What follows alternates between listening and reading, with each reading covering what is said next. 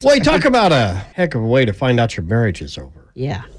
There's a woman in Shreveport, Louisiana, who recently found some papers that showed she was divorced, which happened to be news to her since she hadn't filed any divorce papers.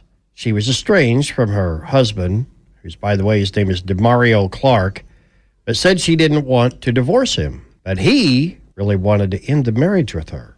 And he had a new girlfriend who was almost twice his age, 50 year old Lisa McKinney, and she wanted the marriage to end too. Oh, brother.